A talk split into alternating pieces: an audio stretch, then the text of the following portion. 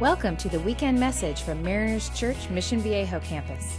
Whether you're listening across the street or across the globe, we hope you'll find encouragement for your daily life through this podcast. We are going to continue a conversation we began on Easter. If you need a Bible, let one of these finely dressed men and women know, and they will give you one. If you have a Bible normally, give it back to us if you would, so we can give it to somebody else. Let's go to the book of Revelation, and if you are new to the Bible, go to the last page and turn left. And you will find Revelation right before the table of weights and measures, which is always kind of a highlight in our Bible study together. Okay? Does anyone know exactly? Oh, is mine is mine tore off? You gave me NLT, bro. This is so like 2010. Oh, thank you. This feels better. There's, all right, young lady right here, blonde hair. How much does a talent weigh? 75 pounds. Okay. How long is a cubit, young man? 18 inches. Okay. He's the guest half a mile. A homer is what? Don't. Homer is six bushels. Not that that cleared it up any. And a bath is six gallons. Ladies and gentlemen, I give you your table of weights and measures. Can we get an A, amen? Now, flip. You were going to clap. I like it. Flip one page to the left in the Divinely Blue Bible, and you will find Revelation 21. I would like to read it to you. John writes, Then I saw a new heaven and a new earth. For the first heaven and the first earth had passed away, and there was no longer any sea. I saw the holy city, the new Jerusalem, coming down out of heaven from God, prepared as a bride, beautifully dressed for her husband.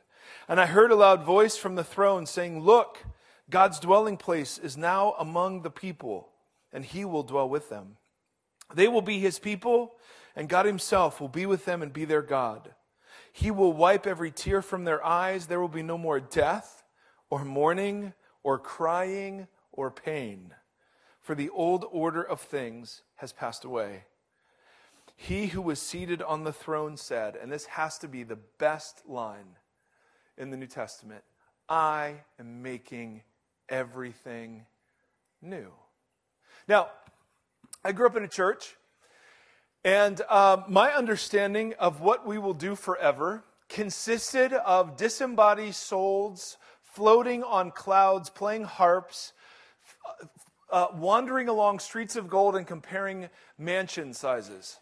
All right, that was my understanding of what we will do forever and where we will be forever. And thankfully, the Bible gives us a bit of a, a, kind of a more epic picture of what it is we'll do and where it is we'll be. So, so the scriptures talk about two different like stages. One stage is something called the intermediate state, right? It sounds incredibly compelling.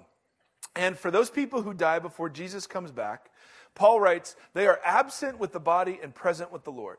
So somehow their soul departs from their body and is consciously with Jesus. And, I, and the Bible doesn't say anything about what exactly that's like. The, the Bible does spend a lot of time on what happens when Jesus returns. And if you remember last week, we were in 1 Corinthians 15 where Paul talks about the resurrection of Jesus. And then he says something, we didn't look at it, but he says something that's incredibly fascinating. He says that what God did in Jesus, he will do for the rest of creation. That the resurrection wasn't just the vindication of Jesus, but it was actually a foretaste of what's coming. And so, what I wanted to look at was what exactly does that mean? Because if you're like me, your images of heaven aren't terribly compelling. So, I would say, well, uh, what do you think we'll do in heaven? It will be like an eternal church service, some will say. Now, I don't know about you. I'm a fan of church services, but I haven't found one compelling enough to sit in for forever. right? And so it's kind of like it's better than the other place, but I don't know. I mean, it just kind of sounds weird. And so, and so we want to look at the idea that the resurrection of Jesus, that there's something more going on. There's something that's tied in to this, uh, to this new heavens and new earth because the scripture clearly teaches where we spend forever with God isn't up there, it's here. And I want to flesh out what that means. So, to do that, I want to fire up some PowerPoint for you. Now, I happen to be certified in PowerPoint presentations. This is epic. Right here, look at that. There are these words you can put on the screen. It's just staggering. Okay. Now, I know it's our first 11:30 service, and I know some of you were really embarrassed. You got here thinking there was an 11 o'clock service, and but we can still be in a good mood together, can't we? And you'll still laugh at some really dumb attempts at humor, correct? I mean, we haven't changed. We're just meeting at a different time, right? In fact, for some of you, you were just showing up right now to the 11 o'clock service, and so this really shouldn't be too much of a. Okay, now that we've cleared that up, look at what look at what Jesus says in Matthew 28. Truly I tell you, at the renewal of what? All things. When the Son of Man sits on his glorious throne, you, 12 disciples who followed me, will also sit on 12 thrones. So he talks about the renewal of all things. Look at Acts 3. Heaven must receive Jesus until the time comes for God to restore everything, as he promised long ago through his holy prophets. Or Colossians, Paul writes, for God was pleased to have all of his fullness dwell in Jesus, and through him to reconcile to himself all things. Now, so Jesus talks about, and Paul and Peter, they each talk about the renewal, the restoration, and the reconciliation. And they use this phrase, all things. This does not mean, by the way, that every single human being that's ever existed uh, will come to Christ. What it means is that there is a cosmic part to the work of Jesus that we don't talk about much. There is something beyond the salvation of individual souls that was accomplished in the crucifixion and resurrection of Christ. And that these are passages that hint at what Revelation is the fulfillment of a, a new heaven and a new earth. And notice, reconciliation, renewal, and restoration, those aren't words that connotate destroying something and starting again new. Instead, they mean taking something that exists and bringing it back to how it originally was. Would you agree with that? And so, Jesus, Peter, and Paul each speak of something happening in the future, of a reconciliation, restoration, and renewal that t- will take place.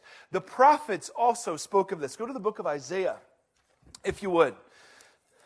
Peter talks about this was promised through the prophets long ago. Go to Isaiah chapter 65. And we want to look at one of those promises, page 610 in the inspired blue Bibles. Isaiah 65, verse 17.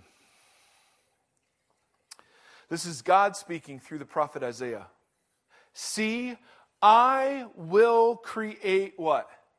New heavens and a new earth. The former things will not be remembered, nor will they come to mind. But be glad and rejoice forever in what I will create, for I will create Jerusalem to be a delight. Now, God creates something called the Garden of Eden. Do you know what Eden means? Delight. So, the way the text reads, I will create Jerusalem to be an Eden. Okay, so there, there's just this dangling like hint that what God is up to has to do with where he began the whole story. In fact, as you continue to read this, this these are all reflections kind of out of Genesis 1, 2, and 3. He says, uh, I will create Jerusalem to be a delight and its people a joy. I will rejoice over Jerusalem and take delight in my people. The sound of weeping and of crying will be heard in it no more, right? That's exactly what Revelation said.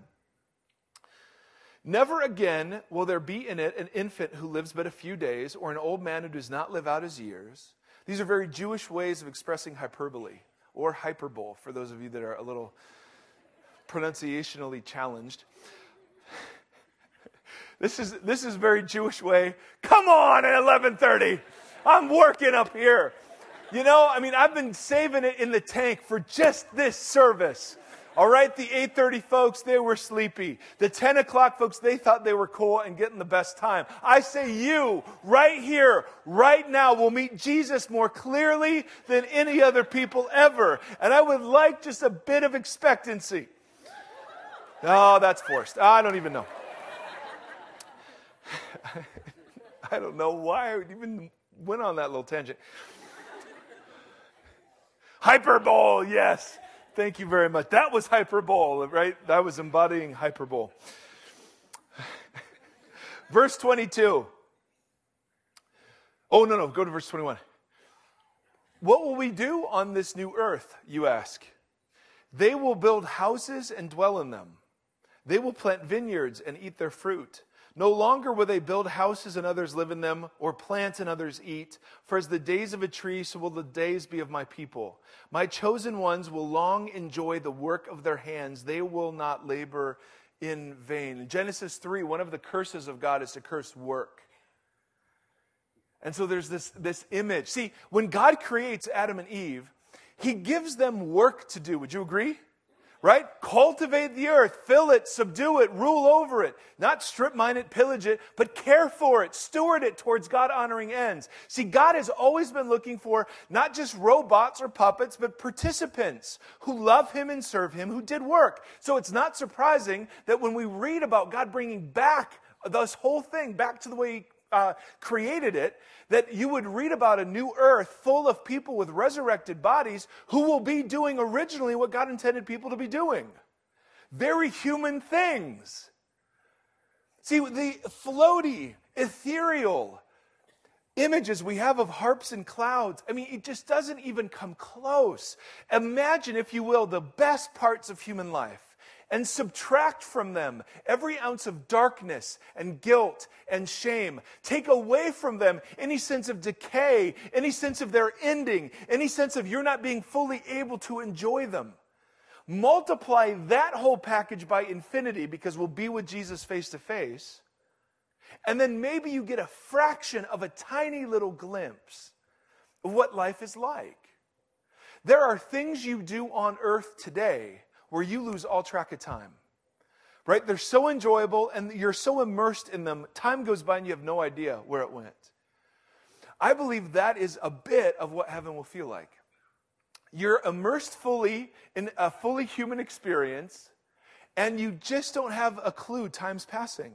So you won't be up there going, man, look, 10 million years has just gone by. You won't even be aware of a concept like 10 million years. It will just be an eternal series of nows where you're fully present, fully human, fully engaged in a good world, doing the things you love to do. Those are the images the New Testament paints resurrected bodies that do not decay, a renewed earth, and a God who dwells with his people it sounds a lot like Genesis 1 and 2, the Garden of Eden, right? A God who walks with his people in the cool of the day, people that were free to work and enjoy and delight in each other and in, in their God. And so I want to beat up a little bit on some of the floaty images we have of what we'll do forever. I want to go to first, uh, let's go to Second Peter. We'll hit one more. If you don't know where that is, it's right after I oh, always, it's right after First Peter. Go to Second Peter. Now, Tim and Danny, the, you need to know these two right here have listened to all. This is the fourth time they've heard this. And would you agree with me that this is by far the best one? Second Peter chapter 3, page 985. And we'll start in verse 8 together. Hi, Amanda. But do not forget, this is Peter talking about uh, the return of Jesus. Do not forget, dear friends, with the Lord, a day is like a thousand years, and a thousand years are like a day. The Lord is not slow in keeping his promise to return, as some of you understand slowness. Instead, he is patient with you, not wanting anyone to perish, but everyone to come to repentance. So, why has God delayed his return? Well, this is at least one reason. But the day of the Lord, the return of Christ, will come like a thief.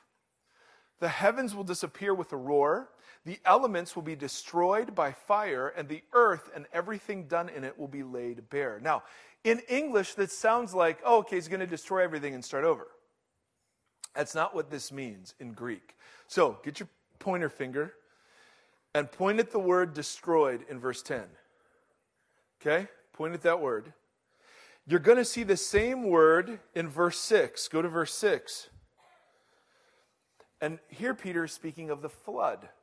He says, By these waters also the world of that time was deluged and destroyed. Now, was the world destroyed? No, it was flooded. The word destroyed doesn't mean obliterated, it means refined.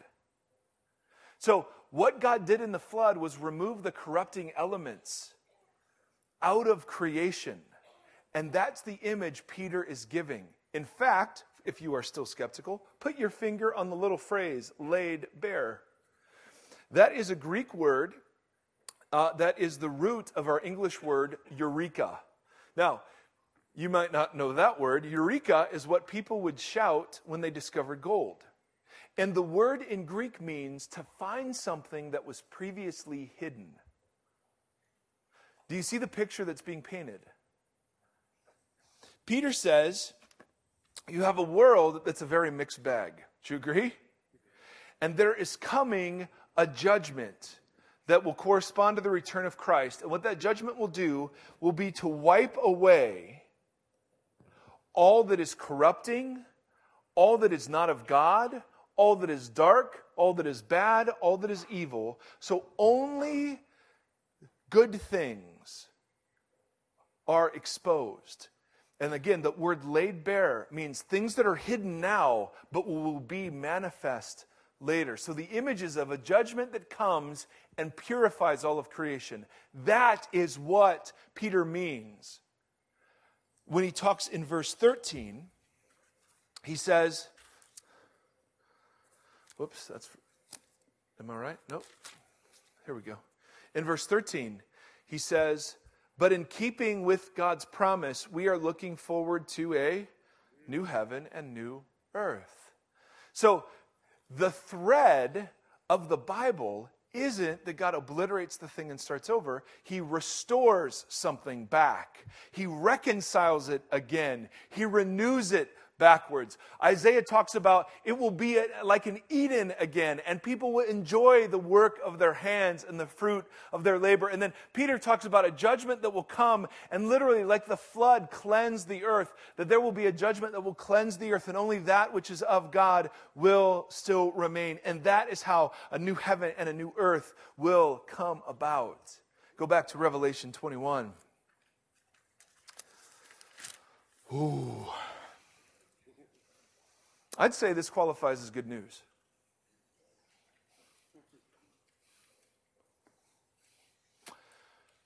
One thousand four. Then I saw a new heaven and a new earth, for the first heaven and the first earth had gone away, had passed away, had been refined away. And there was no longer any sea. Now, to the Jewish mind, the sea was the place where evil spirits dwelt.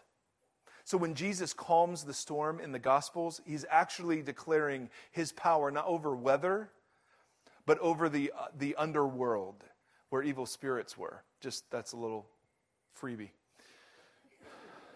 So this is a Jewish way of saying there'll be nothing bad.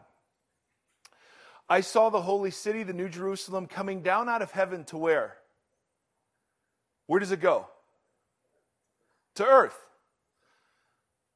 Like a beautiful bride dressed for her husband. And I heard a loud voice from the throne saying, Look, God is now dwelling with people, and he will dwell with them. They will be his people. God himself will be with them and be their God. Now listen.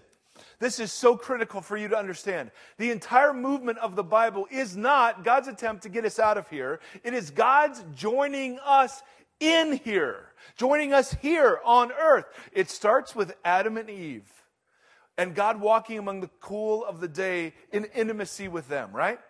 Then in Genesis 3 through Genesis 11, everything's fractured. Human relationships are fractured. Human relationships with God, human relationships even with creation itself. All of that is disrupted. It's decayed. Sin and death have tainted it. God moves then to restore and to renew and to reconcile. He calls a man named Abram. He says, Follow me, I will make you into a nation. That nation we know is the nation of Israel. That nation, when it finds itself in slavery, God comes and says to that nation, I will rescue you. I will be your God, and you will be my people. The same phrase he uses in Revelation. He yanks them out of slavery, and then he says, I want to dwell among you. No other nation has a God live uh, in their midst. And so, build me a tent called a tabernacle. And literally, there are like massive amounts of chapters in Exodus about how this thing should go. And, the, and Exodus ends with God dwelling among his people. Generations later, he brings them to the land he'd promised to give them. And he says, Build me a temple. And so they build this temple, exact specifications. And then in 1 Kings chapter 8, he comes and he fills, his presence fills the temple. This is a God who keeps getting closer to his people. The Bible isn't a search of humanity's quest for God, it's a search of God's quest, or it's a record of God's quest for humanity. God keeps getting closer. In fact, in the book of John, and I keep getting closer to you, in the, in the book of John, John begins by describing Jesus as the divine logos, the divine ordering principle that gives meaning and intelligence to everything. And then he says this crazy, crazy thing. This God became flesh and tabernacled among us, dwelt among us. It's like God saying, tent wasn't good enough, temple wasn't near enough. I will take human flesh and walk among you. But then Jesus says the most ridiculous thing that Jesus ever says. He looks at his little band of followers on the night before he was betrayed, and he says, Hey, by the way, it's for your good I'm leaving. Now, if you're one of his followers, you've seen him raise people from the dead, walk across the lake, you've seen him feed 5,000 folks and heal diseases. Is it good news that, for you that he is leaving? Of course not.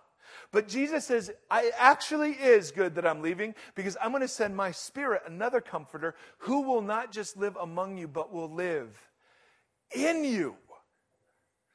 The whole biblical story is of a God who keeps getting closer so that the New Testament writers, in full amazement of the implications, will say, You are the temple of the Holy Spirit of God. That is ridiculous to a first century Jewish mind. That God would condescend to make his living in sinful human persons. Oh my goodness. So when you come to a passage in Revelation that talks about God dwelling with people forever, this is nothing new. It's been what he has been doing the whole time. The biblical hope of how things end is very similar to how things began. That God will collect for himself out of human history a people that he will dwell with forever. And as they dwell together, they will be given resurrected bodies and they will do very human things without any awareness time is passing forever. Now, the reason this matters so much is because the destination affects the journey. Would you agree? Like, I hate flying. Flying hates me. I am I'm the poster boy from the dudes who want who give pat downs. Where I don't know why, but I just shout like pat me down because I'm constantly you know pulled over into the special place of examination. And and and the seats, would you agree the seats are too small, the peanuts aren't free. You got to I mean I'm trying to cram so much stuff into a little carry-on that I'm literally, I'm literally thinking like it's survival of the fittest as we fight for carry-on space. Because I will not gate check this bag. I will not.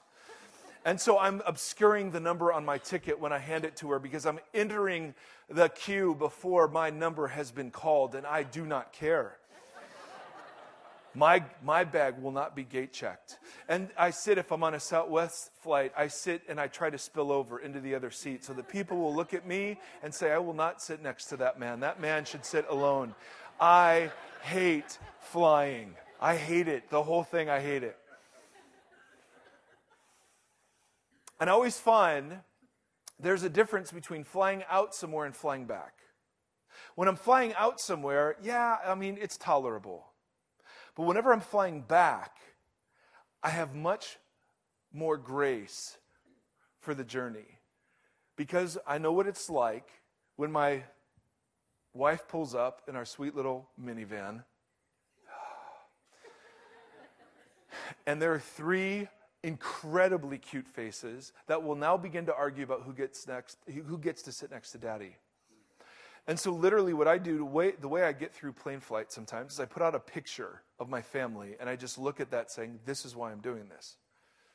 Now similarly so many of us have such a thin watered down version of the destination that the journey is almost unbearable anything bad happens in the journey, we feel like it's so unfair. Like this is the life we have. This is this is supposed to be it. This is the pinnacle. This is I've got only 80 years or 70 years and I got to grab all of life and it and no wonder when you're thinking of clouds and harps and mansions. The biblical picture is a much better picture. I have a friend who uh, is in a wheelchair and he I've known him for 10 years. He was uh, one of my college students when I was a college pastor. Sean, do you guys remember Sean Stewart? Anyway, multiple, uh, multiple disabilities. And whenever you talk about resurrected body, new heaven, or new earth, that boy gets a gleam in his eye. And you'll ask him, What's the first thing you're going to do? I, he says, am going to run to Jesus. First thing. Now, you can say, ah, that's just a fairy tale hope. You can say that's just a, a religious figment or that's just Hallmark kind of cliched storytelling. Or you can say that it is exactly that future guaranteed by the resurrection of Jesus. See, the resurrection of Jesus isn't just proof that he's God, and it's not just a nice holiday that we celebrate once a year. It is the paradigm example of what God has promised to do for the rest of the world that is his. And that in the same way Jesus had a resurrected body, we have resurrected bodies. And in the same way Jesus ate with a resurrected body, we will eat with a resurrected body. And in the same way that Jesus, the body was physical, but the body was different. He wasn't immediately recognizable and he can just kind of show up different places. All of those are just glimpses and whispers and faint echoes of the kind of reality that awaits those that are God's. And so we gather this morning and we shouldn't be victims of government or victims of the secularization of culture. We should be the most hopeful people in the history of the world because we, biblically, are the people who stand as the advance guard for what God will do with everything else. Why are you restored? So that you will be an agent of the restoration that's coming. Why are you reconciled? Well, Paul writes, you are then given the ministry of reconciliation so that you are an advanced foretaste of the reconciliation to come. Why are you renewed? So that you will be an agent of renewal in carpool, in class, doing laundry. See, we think our life is just ordinary and God wants us to do religious things. You so misunderstand what God wants. God wants you to understand that in your real life, doing real, ordinary human things, you stand as an agent, not just a beneficiary of His work. And that literally, the invitation for you is to learn how to live your real life with your real family and your real friends in all of its glory and of all of its ugliness as somebody who's tasted what's coming and who bear witness, who bears witness, however faintly, to the fact that Jesus is in the process of making all things new. That sounds like something worth giving your life to. And that's what we want to be about in this place. So we thought we'd celebrate this morning by taking communion and saying, Bless you to that man who's newly engaged. Yep, now see him right there. His wife has beautiful, or his fiance has beautiful red hair. If you walk around her, she will just be doing this. She would just, oh, do you see? Oh, the light is so bright, it just reflects off of this. Do you see what time it is here? She will just do that. What are we talking about? Communion. You were of no help to me right there. You were of no help. so, communion is multidimensional in the Bible. You take the bread, you take the cup, and one of the ways you do that is you look backwards. We reflect on the sacrifice of Jesus that has given us life. But Paul also talks about you look forward, you anticipate, you proclaim his death until Jesus returns. And it's that way I want to focus us this morning. If you're a disciple of Jesus, I want you to take the bread and the cup, and I want you to think and ask and pray for the hope that this represents, the anticipation that this represents, that you and I would begin to live with an expectancy, not just for someday, but even for today. That this risen Jesus will meet us in the ordinary, mundane avenues of life and invite us to participate in the work of renewal. So I'm going to pray for us. And then, if you would, if you're new to Jesus, new to church, not comfortable taking communion, don't, no one's going to care if you don't. We're going to pass trays of bread and trays of um, cups of juice. No one counts those at the end of the rows. All right, so no one's going to care. For those of you that want to participate this morning, take some bread, take a cup, and then hold it so we'll celebrate together. Make sense? So let me pray for us, and the ushers will come down as we continue to worship. Lord Jesus of Nazareth, we recognize that you are risen and that you are reigning and that you now sit at the right hand in a position of authority next to the Father. And you invite us to come to you and to bring sin and failure, mistakes, regrets, all of the junk and the darkness and the evil in our hearts and in this world, to bring it before you, to have it swallowed up by your work on the cross, and to recognize that your resurrection then isn't just a nice figment we celebrate or a nice holiday every now and again, but it represents the first step in this whole new world you are creating. And Lord, we pray by the power of your Holy Spirit as we take the bread and the cup that you would renew hope in us. Lord, many of us carry and labor under burdens that are very difficult to bear. And Lord, we want those burdens removed. And of course, we pray in that way. But God, we also recognize you meet us in them and that it won't always be the way it is right now. And so, God, would you, would you bring hope into this place and anticipation? So, ushers, would you guys, would you guys come forward and uh, would you take the elements and hold on to them for just a moment?